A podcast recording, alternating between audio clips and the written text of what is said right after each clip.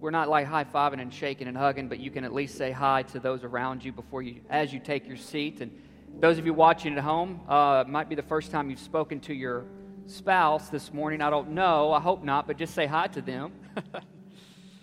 it's good to see you guys. So good to be with you. Appreciate you, worship team. Thank you so much for your hearts today and your gifts. Well, listen, let's transition into the Word today. I'm going to invite you to two places to kind of jumpstart us today. In the New Testament, 2 Peter chapter 2, or excuse me, 2 Peter chapter 1, and then Hebrews chapter 2. 2 Peter chapter 1, and then Hebrews chapter 2. As you're getting there, in your Bibles, your apps, or whatever you're using today. I want to say hi. Welcome all those online watching today. It's so good to be have you with us here. Uh, those of you who are unable and haven't been able to make it back yet, we we just say you're missed, deeply missed. Uh, there's just nothing like being able to be together, and um, and so we'd love for you to join us uh, soon. Hopefully, very soon you'll make that uh, step back. But those of you who are here, we welcome you this morning to New Life Church. So glad you guys are with us today. If you're just kind of catching up to us, uh, we have been in a sermon series called Foundations, and we've been looking at um, basically the tenets of faith of New Life Church, doctrines that we hold as truth, and uh, approaching them uh, in hopes that it, in a way that's more relational and not just more dogmatic type approach to the scripture, but it's more uh, approachable through relationship the way God wants to relate to us and how He wants us to relate to Him. And we've covered quite a few of them so far. We've covered the Bible as the authoritative Word of God. Uh, we covered uh, the Trinity, the Godhead. Uh, we've covered uh, man's original sin and redemption and sanctification. And last week we covered uh, the baptism of the Holy Spirit. And uh, today we're going to look at two things. We're going to look at water baptism and communion. Unfortunately, we're not going to be able to actually partake in either one of those physically here today. We, um, but we do have a game plan on the horizon for the church to be able to come back to taking the, the Lord's t- uh, coming to the Lord's table together very soon, and I'll talk about that here uh, at the end. But I've titled today's message "Mark My Life." Mark my life. Let's look at this these few scriptures here. 2 Peter chapter 1 verse 12. Peter writes, he says, "Therefore I will always remind you about these things, even though you already know them and are standing firm in the truth that you have been taught. And it is only right that I should keep on reminding you as long as I live." The writer of Hebrews chapter 2 verse 1 says, So we must listen very carefully to the truth we have heard, or we may drift away from it. These two writers coming to us, letting us know that, hey, Peter, saying, I'm reminding you of the truth. And I'm going to continually to remind you of the truth. And as in Hebrews adds in, we must listen carefully to the truth that we are hearing so that we don't drift away spiritually. To drift means to deviate uh, from a set course due to some external circumstances that might be in play. To deviate. Uh, I don't know how many of you use your GPS system, especially if you're traveling somewhere, uh, maybe to an unfamiliar place. Um, mo- almost every smartphone has those. A lot of newer vehicles have them built in or what have you. But GPS, um, you know, basically that voice will tell you as you set the destination. And if you perhaps get off track a little bit, you deviate from the path it had outlined for you. That voice, whichever voice you choose to speak back to you uh, in that app, will tell you basically what? Return to the route, proceed to the route proceed to the route, proceed to the route, proceed to the route, proceed. And it, if you either listen to it or you ignore it or, you just turn the thing off. And depending on if you know more than it, then you probably will just turn it off. Um, uh, but it will proceed, tell you to proceed to the route. And if you stay off course, it will say rerouting, rerouting, rerouting. and uh, and a lot of the newer highways these days have those those things on the side. If you if you if you deviate, if you drift off the highway, it's got those little bumps. I don't know what they call those, uh, but it makes a, a, a, just a loud, obnoxious sound. You can even hear it if another car in front of you or behind you gets off of it. And if someone's sleeping in your vehicle and you do that, they will jump straight out, probably, most likely. And it's not a fun prank to pr- play on people, especially when they're asleep like that. But it can be a good laugh. But anyway, uh, that, that those are those are warning signs because your car is drifting. It's drifting, and same with God's word, the truth of God's word that Peter is talking about, that the writer of Hebrews is talking about. I'm constantly going to remind you of the truth so that you don't drift. Uh, it's not to insult our intelligence, uh, when, you know, to, for that, because I, I, know for a lot of us can be that way when we repeat ourselves to other people, especially to our kids. Uh, we want it to stick, right? I, don't. With children, those of you with younger kids, you, you seem like you tell them a thousand times the same thing and uh, and then in hopes that it's that it's going to stick. And then when you see it play out, you're like, yes, it's happening. And then they come up to you and they say, so and so told me to do this. And you're like, I've been telling you that for like five years to do that. And it took someone else to tell you that. It just so happens the repetitiveness of telling them the truth, the good news is that it will stick. And it's and again, that's what's the idea here. And, and again, the idea of coming through a series like this that we're taking some time on to talk about some things perhaps you already know. Hopefully, most of us know a lot of these things. But here's the, here's the approach that we need to have to the truth to be humble to listen. Amen? So that we don't drift. So that we don't drift. And, you know, topics like what we're going to talk about today water baptism and communion. I know probably most of us here and online watching, you've heard it, you know it, no need to repeat it, right? I, I get that. I get that. But it's a good thing to be reminded, um, it, to be reminded of, of this so that we don't drift. And so here's the thing about, about water baptism and communion they are two sacred acts of worship that Jesus demonstrated that it was by his example that we have that he left us to tell and he has told us to follow in his steps, to follow in his pattern, if you will. These are two acts of, of worship that define the Christian faith, not out of a religious obligation, but more out of a relationship that one would have with the Lord. And so you can look at the baptism of Jesus in Matthew Gospel, chapter 3. He writes about that. And uh, it was the first thing that Jesus did publicly.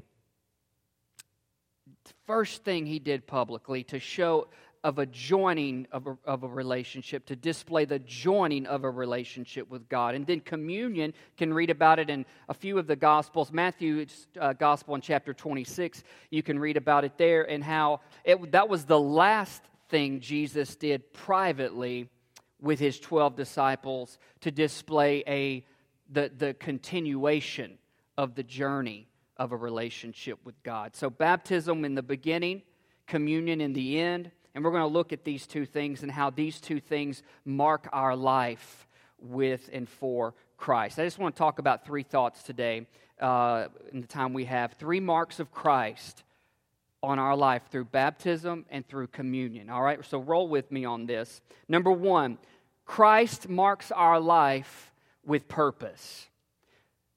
Through baptism, Christ marks our life with purpose.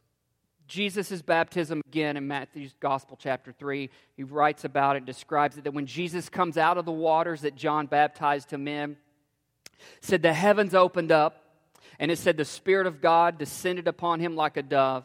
And then a voice spoke from heaven, as we know to be God the Father, speaking loud and said, This is my Son that I love and in whom I am well pleased. I mean, what a baptism that was. I mean, if you're going to have one, Jesus is going to have one. and and then we don't have the thunderous voices per se today. At least I've not been in one yet, uh, where there was the audible voice of God. I don't know if anybody else has or not, but I have not. I've had the privilege of baptizing a lot of people over the course of my uh, journey so far. It's been a privilege to be able to do that and but god's voice as it spoke then has echoed through the ages to us today that when we surrender our life to jesus and we and we get water baptized and we we, we become we make our, our faith public and we let people know hey i have decided to follow jesus I'm not going to turn back to who I used to be, but I'm going to go forward into the future that God has made for me and has created for me in Christ Jesus. God stamps his love in our life, just like he did in Jesus' life there. And he echoes with that, that same sentiment to us today hey, you are loved. You are mine. You belong to me. And I am well pleased in you. We didn't do a thing to earn it. We couldn't do a thing to get it. We can't do a thing to keep it. God just has so much love for us, and He wants us to know that, that His love for us is not going to change. He just wants us to clue in on the fact of how much He loves us. And He says that He says, You are mine, you belong to me. I am well pleased with you, and I love you. When we become born again and we get water baptized, we begin to see that purpose follows baptism. I want to show you a picture. Uh, about 29 years ago, that, that guy in the white t shirt, that's me. Um, that was 20, October of this year will be 29 years when I got baptized. It's crazy. I don't look a day over 21, do I? If you look at the back of my hair right here, I'm showing you something the pastor there that baptized me, Pastor Harold Matheny, or we used to call him Brother Harold Matheny, that was in a Nazarene church in West Memphis, Arkansas. It's crazy. But that pastor, Brother Harold Matheny, baptized me October of 1991. It's crazy. Long time ago. He just recently passed away a couple, year, a couple of weeks ago. Uh, uh, read about his passing. And, uh, but it starts to make you think and kind of reminisce a little bit when you hear stories like that and you, you see old pictures like this. Uh, my, my mother just recently handed me a, a ton of uh, keepsakes uh, that she had that she has enjoyed, and she said it was time to pass them on to me. So one of those was, was the, this picture here uh, of me getting water baptized. And little did I know uh, 29, almost 29 years ago, that uh, God would want me to do what I'm doing today. Uh, I, I, was so shy, so so deeply uh, insecure, so deeply broken, so deeply unsure of myself, so so so clueless about lots of things, and did not think there was any way God would love me the way He loved me. Didn't think I deserved His love. Uh, and some days, the truth is, I still battle that at 29 years later. I, I have a few moments here and there where I still, if I'm going to be honest with you, that I still have this wondering why would you love me so much, God? I seem to let you down so much. And I didn't know, didn't you know, look back. Obviously, hindsight's 2020, but looking ahead back then, you didn't, I didn't have a clue. I didn't even think that something like this would be possible. He gave me my first sermon. It was the Sunday that the youth would lead service, and we have those here uh, every year. And I was given the, the, the, uh, the responsibility to preach the word that day. They gave me 15 minutes. They gave me 15 minutes. You know how long I preached? So blow you away. Five minutes. Five minutes. I blew through that. I did the topic of the ABCs of salvation. I blew through that thing in five minutes, man. I probably rehearsed it a hundred times with my parents, and I blew through it in five minutes. It's crazy. Now I get like 30, 35 minutes. Sometimes I go way too long. But I didn't know at that time that purpose would follow my baptism. Purpose follows baptism. You see that in Jesus' life. Purpose followed his baptism. He got baptized, and then in the next chapter in Matthew 4, it said the Spirit of God led him into the wilderness for 40 days. And in that time, he was tempted by the devil, and he came out, and the, and, the angels came and, and, and attended unto him. And then it said he was anointed by the Holy Spirit with power and began to go and preach the good news. You began to see purpose follows baptism. You see that in the Great Commission. Look at this in Matthew 28, Jesus' final words uh, to his disciples. He says, Go and make disciples of all the nations, baptizing them in the name of the Father, the Son, and the Holy Spirit. And then he said this Teach these new disciples to obey all the commands that I have given you. Mark's gospel writes it this way in Mark 16, verse 15. It said, Go into the world, preach the good news to everyone.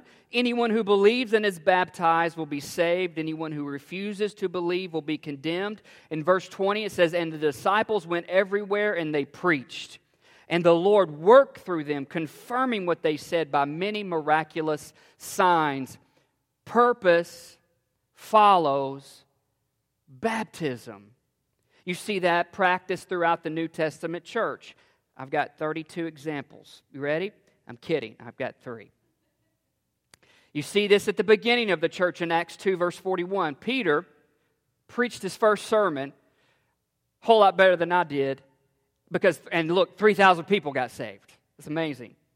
3,000 people were, said they, they believed what Peter said, they were baptized, they were added to the church, and then verse 42. And all of them devoted themselves to the apostles' teaching and to the fellowship and to the sharing of meals and including the Lord's Supper and to prayer, you see that these 3,000 people devoted themselves to the purpose of spiritual community and discipleship. Purpose follows baptism. A few chapters over, chapter 8, the church is growing like crazy. Persecution has come upon the scene. The people, the people of God are being scattered all around the known world. And one guy in particular, named Philip, who was an evangelist, went out to preach in Samaria. And look at what happened. Verse 12 says, Now the people believed Philip's message of the good news concerning the kingdom of God in the name of Jesus Christ. As a result, many men and women were baptized. Verse 13, then Simon, not Simon Peter, but Simon the sorcerer, a magician, an evil person, said he himself believed and was baptized. Then look what happened. He began following Philip wherever he went, and he was amazed by the signs and the great miracles that Philip performed. Purpose follows baptism. And then, famous one, chapter 9 of Acts, man named Saul turned Paul verse 17 says this Ananias went and he found Saul. He laid his hands on him and he said, Brother Saul, the Lord Jesus, who appeared to you on the road, has sent me so that you might regain your sight, be filled with the Holy Spirit. Instantly, something like scales fell from his eyes. He regained his sight. He got up. He was baptized. Then he ate some food and got his strength back. Saul stayed with the believers in Damascus for a few days, and then, verse 20, immediately he began preaching about Jesus. Purpose follows baptism. It's amazing. Some of us might not think God can ever truly do anything amazing in our life. And I'm not talking about being famous, I'm not talking about being known by the world. I'm talking about being faithful wherever God places us that each of us has unique plans that God has crafted for each one of our life. But inside of those unique plans, there is a unified purpose, and that is for God to be glorified in our life. That is for God to be glorified in our life. Scripture tells us whatever we find ourselves to do, do it to glorify God. Do it to glorify God. There is purpose that Christ marks our life with.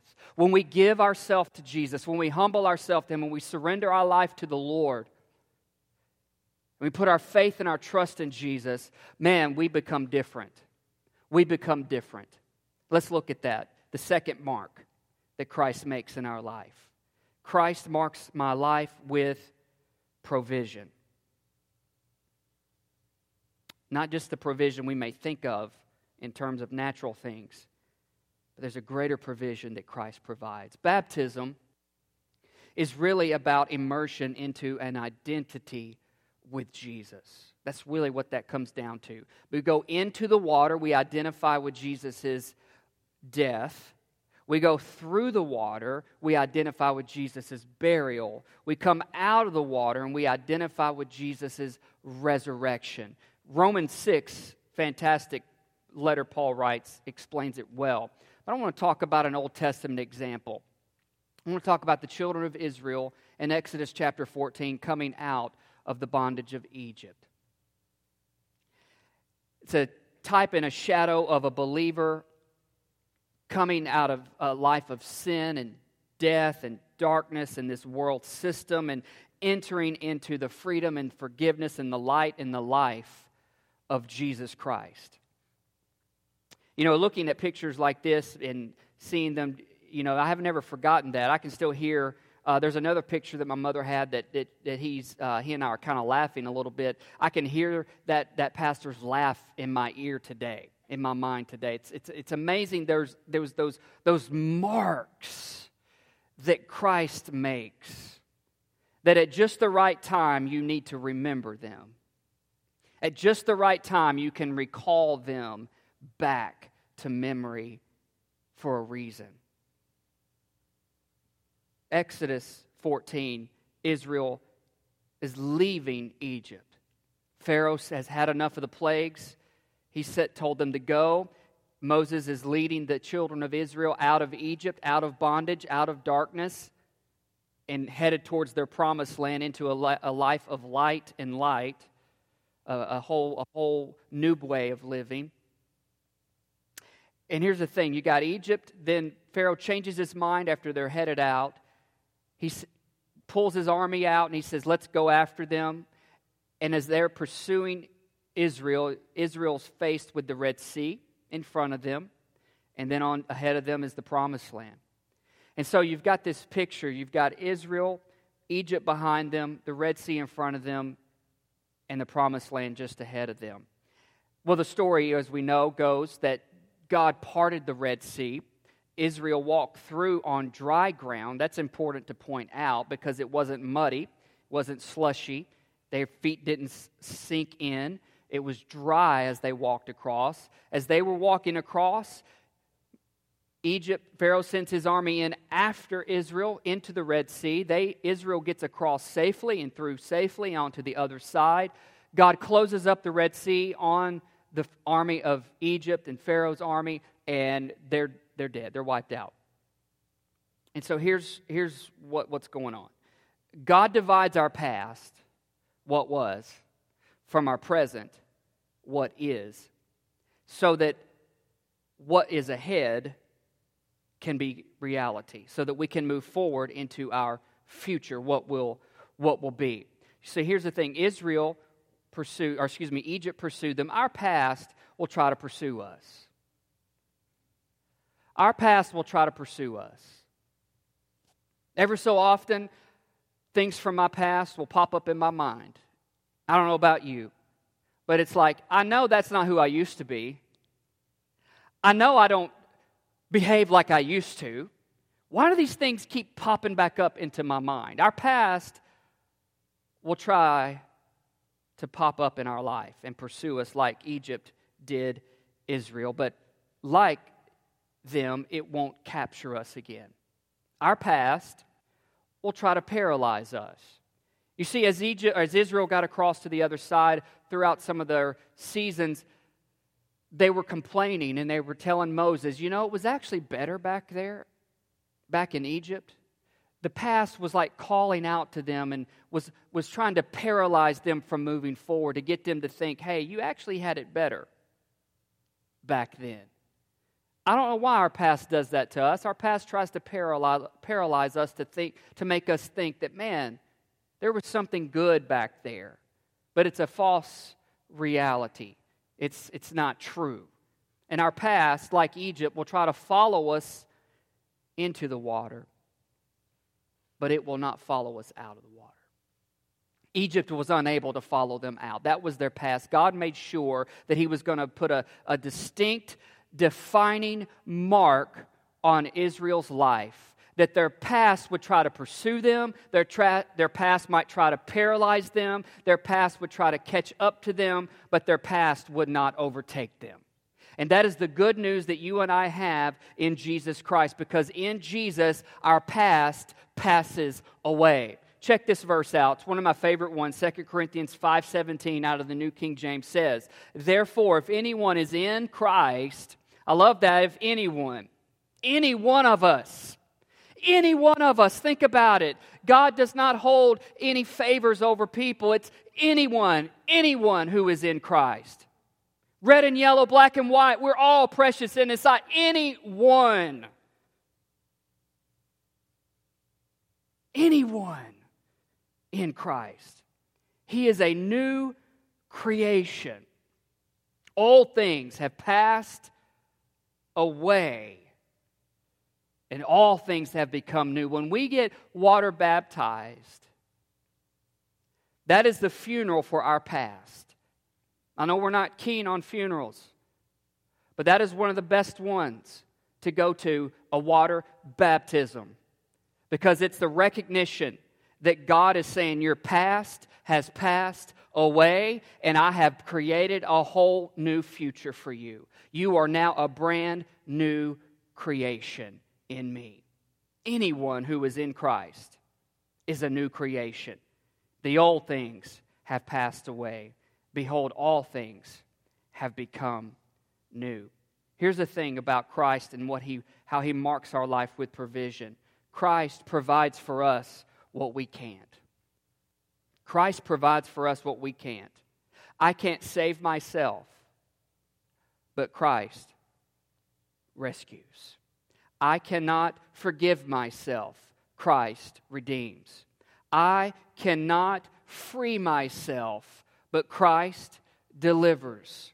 I cannot clean myself up, but Christ keeps me. Christ provides for us what we are unable to provide for ourselves. Only Jesus can do that.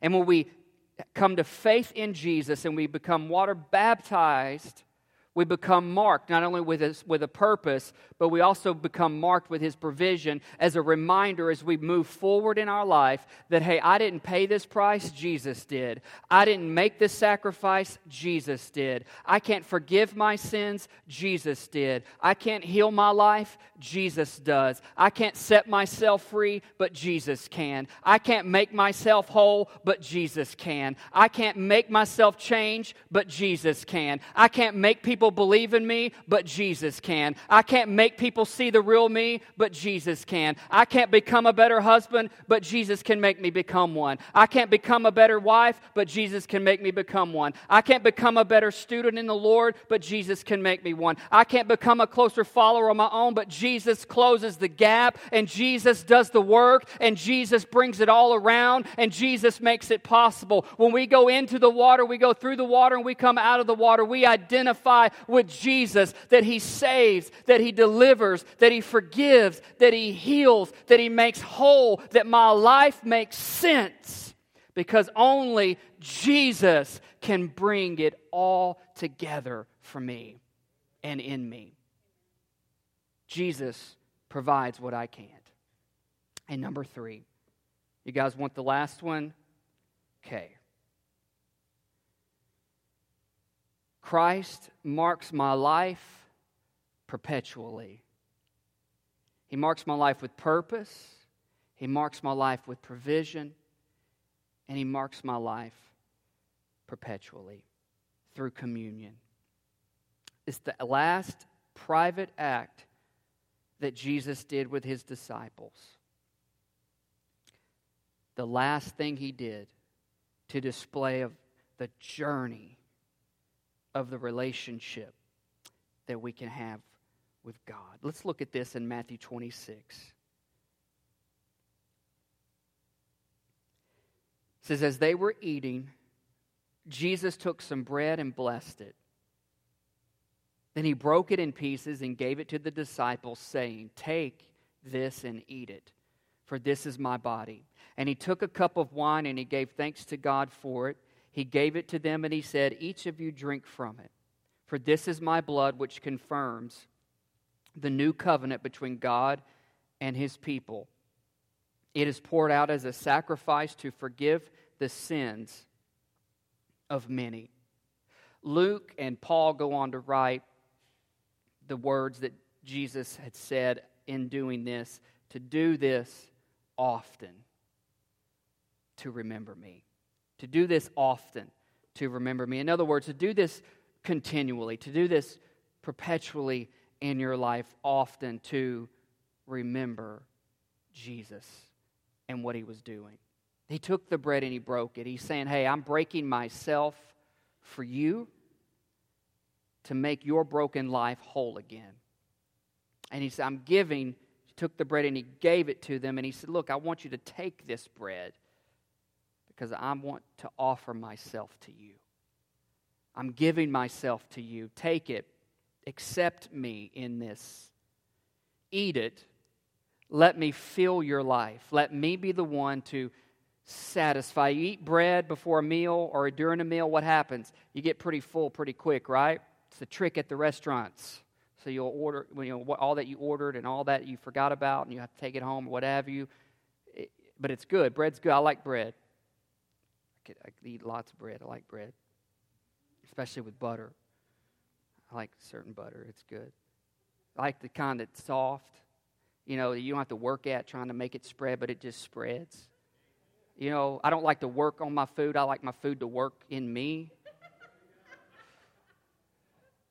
I like to feel the effect of the food I'm eating in a good way.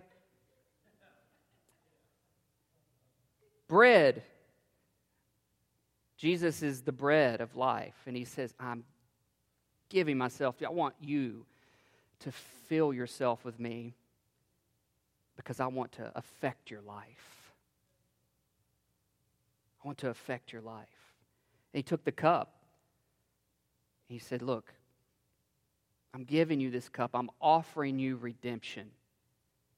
I'm offering you redemption, but drink it because I want you to taste what it feels like to be forgiven. Anybody like having anything held over their head, held against them? No. Why? We like clean slates, right? You like to, you like to have stuff held over you. We'll have to talk to you, brother. But a clean slate, having a clean slate, we like to have our conscience clean, right? And that's what Jesus does. He says, Taste this. I want you to taste redemption. This cup is the cup of the new covenant. It's my blood offered for the forgiveness of, of your sins. And this is the last private act they had with his 12 disciples. And even had it with the one who was going to betray him. You know, and he said, Do this often to remember me. Every time we eat the cup or eat the bread and drink from the cup, it's a perpetual reminder that Jesus has changed my life. It's a perpetual reminder when we eat the bread and drink from the cup, Jesus has changed my life. There's a story in the Old Testament about King David and a man named Mephibosheth. David had become king of Israel, was taking over, doing his thing, ruling for a while. And he asked one of his servants, he said, Hey, is there anyone still left from, from Saul's family that I can show kindness to? And they said, Well, there's one. His name's Mephibosheth.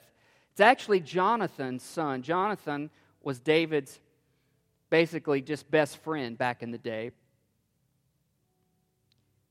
He was the only living relative left, Mephibosheth. And they said, Where's, where's Mephibosheth living these days? And they said, Well, he's living in a place called Lo-debar, which has a meaning parched, pastureless, barren place. Mephibosheth is living out in a pastureless, parched, barren place. He said, Hey, can you go get him and bring him here? So they make, a, they make plans. They get, get Mephibosheth and bring him to the palace. Well, he's obviously freaked out because the way things were handled back then, prior royalty family would be wiped out when the new ones took over. And you can see there the story, the, the wars that happened, the struggles that, that were going on. And, but David said, Mephibosheth, you're Jonathan's son. He said, Look, you don't have to be afraid anymore because as the king, I'm about to change your life. I'm going to have you eat with me continually at my table. In fact, I'm going to give you your own land, give you your own servants, but you're always going to be able to eat at the king's table continually. Can you see the picture that every time Mephibosheth, now here's the thing with Mephibosheth too, he was crippled. He couldn't work, he couldn't do any labor. Because you see, when his nurse who was watching him, his caretaker at the time who was watching him when he was younger, found out about the battle with Saul and Jonathan, and when they died, she was running away quickly with him and she dropped him. And he became crippled. David was changing this man's life forever, giving him servants who could wait on him and produce for him, and giving him a table that he could always be reminded of that his life is no longer barren and parched, but he can eat freely from the king's table. See, every time Jesus said, Hey, eat the bread and drink from the cup, often to remember me, we're reminded Jesus has changed my life. Jesus has changed my life.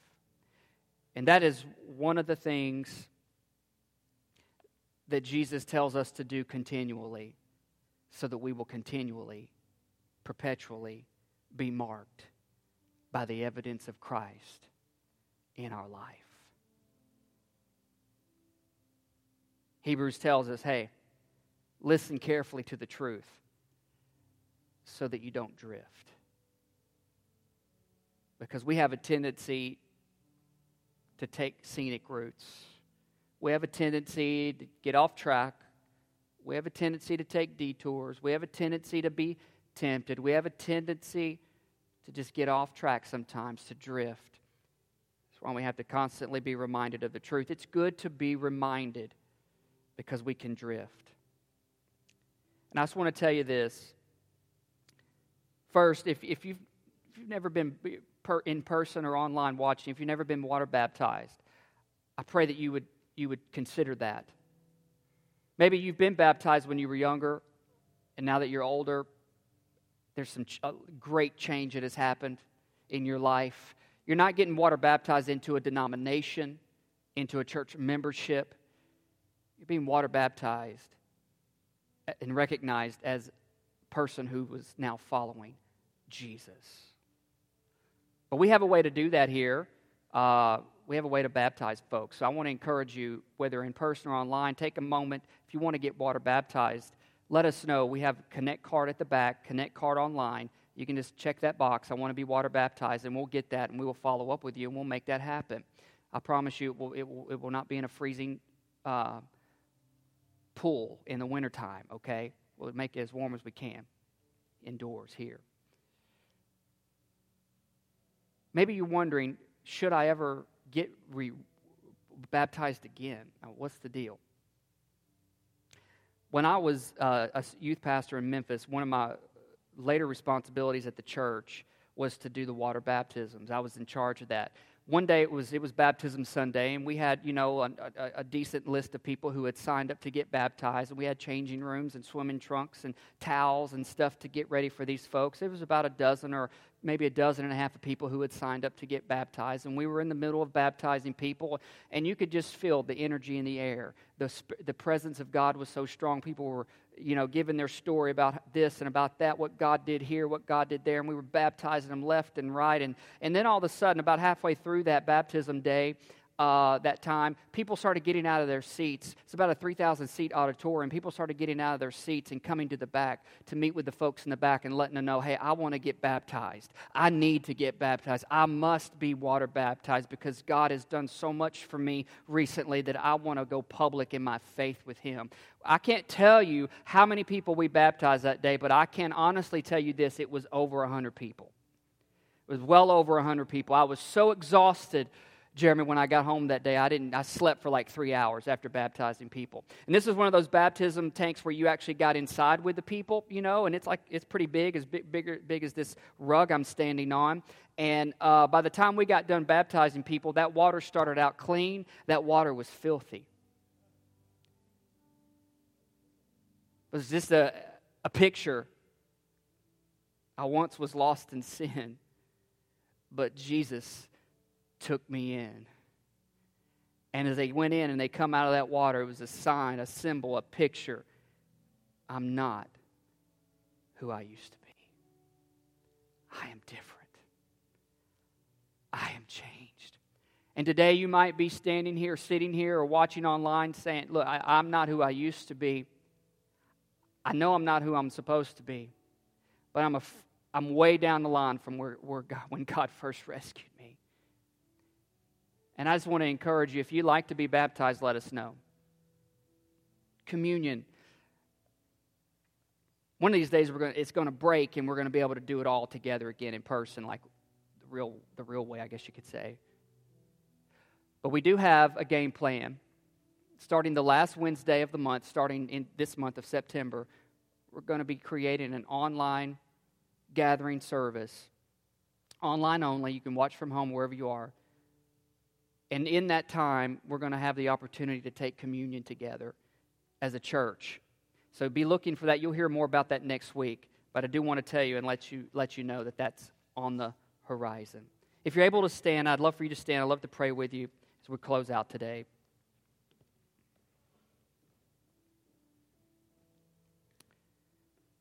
Let's just bow our heads. Oh, God thank you so much for today. Lord, thank you so much for this, this hour we've had. And subjects like ba- water baptism and, and communion, I, I know it can sound like we just learned that already.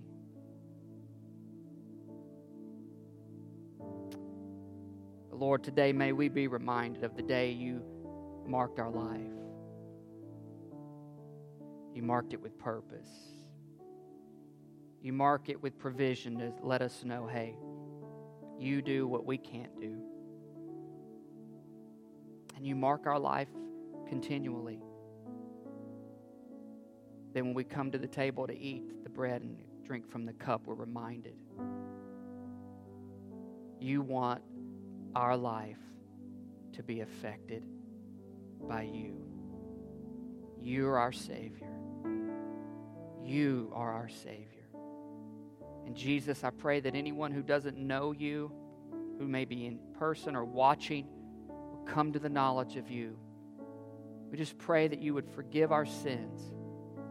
Lord, we come to you and we repent and say, God, we want to turn from our old ways and look to you in a new, a new way to live for you. And we ask you to fill us with your Holy Spirit. Give us new life. Give us new direction. And Lord, make your purpose clear in our life. That we would not wander aimlessly through this life, but we would live for the glory of you. We honor you today and we thank you for the reminder that you love us, that we belong to you and that you are pleased with us. May that be a reality in each and every one of our hearts in Jesus' name. Amen and amen.